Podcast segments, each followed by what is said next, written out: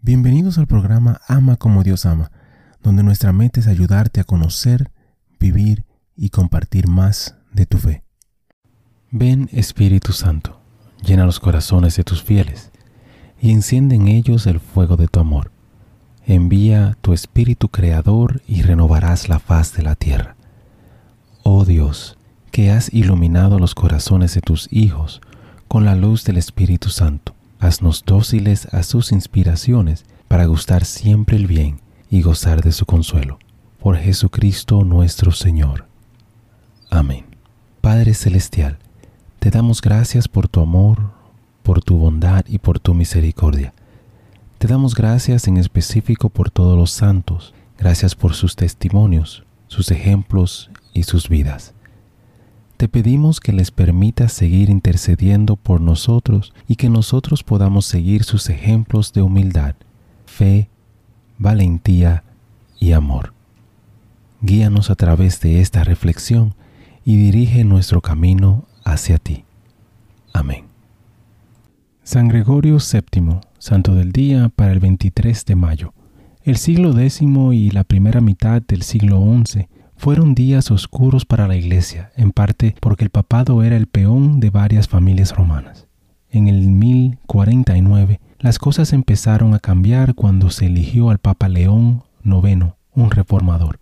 Trajo a un joven monje llamado Hildenbrand a Roma como su consejero y representante especial en misiones importantes. Hildenbrand se convertiría en Gregorio VII.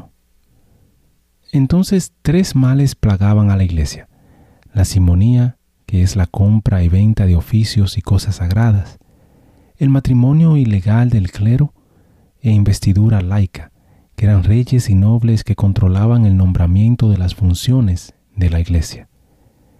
A todos ellos Hildenbrand dirigió la atención de su reformador, primero como consejero de los papas y luego como papa mismo. Las cartas papales de Gregorio enfatizan el papel del obispo de Roma como vicario de Cristo y centro visible de unidad en la Iglesia. Es bien conocido por su larga disputa con el emperador del Sacro Imperio Romano, germánico Enrique el IV, sobre quien debería controlar la selección de obispos y abades. Gregorio resistió ferozmente cualquier ataque a la libertad de la Iglesia por esto sufrió y finalmente murió en el exilio. Él dijo, He amado la justicia y aborrecido la iniquidad, por tanto muero en el destierro. Treinta años después, la Iglesia finalmente ganó su lucha contra la investidura laica. La fiesta litúrgica de San Gregorio el VII es el 25 de mayo. Reflexión. La reforma gregoriana un hito en la historia de la Iglesia de Cristo, recibió su nombre de este hombre que trató de sacar el papado y a toda la Iglesia del control indebido de los gobernantes civiles. Contra un nacionalismo eclesial, Gregorio reafirmó la unidad de toda la Iglesia basada en Cristo y expresada en el obispo de Roma, sucesor de San Pedro. Hermano y hermana, te invito a pedir por la Iglesia, por el clero, por todos los laicos, para que Dios nos guíe a todos a verdaderamente formar el cuerpo de Cristo. Bendiciones. Gracias por participar y compartir de esta reflexión con nosotros. Te invito a suscribirte al canal y a compartirlo si piensas que puede ser de bendición para ti o para alguien más. Únete a nuestra comunidad y te pido a orar por todos los miembros de esta comunidad. Que Dios te bendiga a ti y a tu familia. Bendiciones. Muchísimas gracias por escuchar el episodio.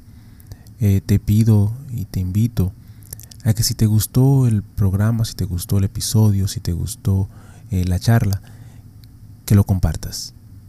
De igual manera te pido y te, te ruego que ores por nosotros, que ores por este ministerio. Y que si te gusta también que puedas buscar en nuestra página, visita nuestra página ama nuevamente ama para encontrar artículos, canciones y oraciones, las cuales espero en Dios que te ayuden a conocer, a vivir y a compartir tu fe. Bendiciones, que Dios te acompañe hoy y siempre.